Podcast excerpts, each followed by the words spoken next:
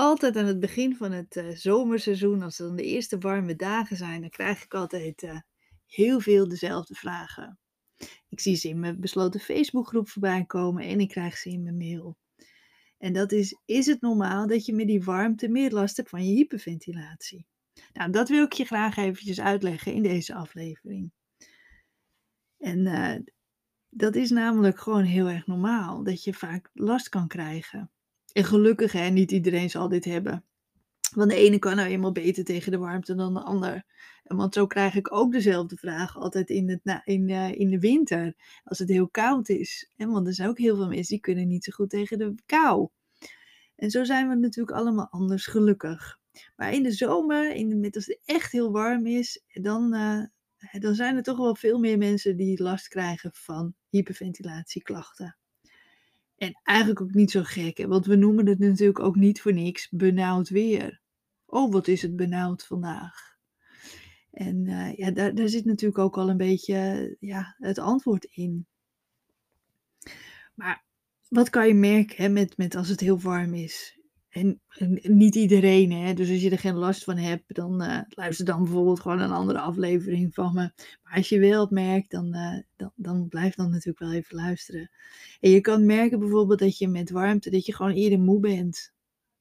En bij inspanning zal je hartslag sneller gaan, om, uh, omhoog gaan. En je gaat zweten. Je kunt wat eerder duizelig worden bij inspanning.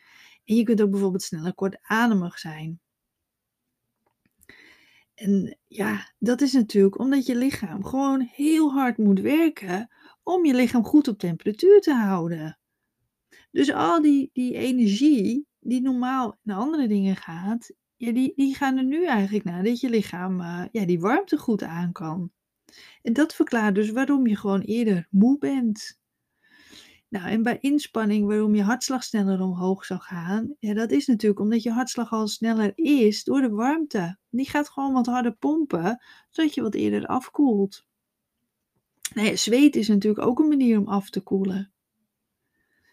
En dat je bijvoorbeeld wat eerder duizelig wordt bij inspanning, ja, dat is ook gewoon normaal, want dat, dat gebeurt gewoon bij warmte. En dat is ook omdat het helemaal niet goed is om je echt in te spannen als het heel warm is, omdat je dan eerder oververhit kunt raken.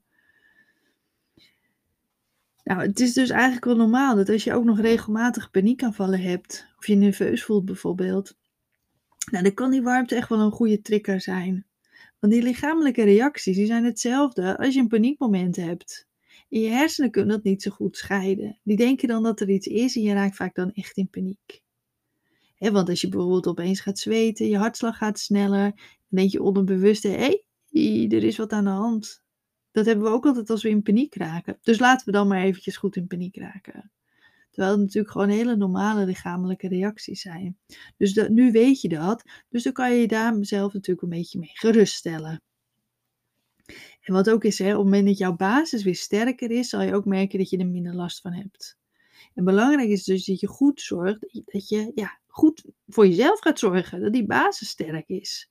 En wat ik daarmee bedoel is dat je weer sterker en ontspannender bent en dat er weer wat meer rek in je belastbaarheid zit. Oftewel dat je gewoon weer meer aan kan en niet zo snel uit balans bent en je wiebelig voelt. En dat allemaal. En dus dat is wat er gebeurt met, met warmte. We noemen het ook niet voor niks benauwd weer. Dat is ook gewoon benauwd weer. Waardoor je wat sneller hoger in je ademhaling gaat zitten. Uh, dus wat eerder in paniek raakt. Je lichaam moet gewoon heel hard werken. En als je bijvoorbeeld al heel hoog in je ademhaling zit en je ademhaling versnelt zich nog wat, en dan, dan gaat het er natuurlijk bovenop. Dus het is gewoon heel erg belangrijk. Als je gauw last van de warmte hebt, is het natuurlijk om je rustig te houden. Rustig mentaal, dus probeer jezelf goed gerust te stellen, maar ook gewoon rustig uh, lichamelijk. Dus geen inspanning. Uh, ga bijvoorbeeld niet sporten als je er gauw last van hebt. En wat je wel kan doen, is bijvoorbeeld wat extra ademhalings- of ontspanningsoefeningen doen. Zodat je wat rustiger bent en blijft.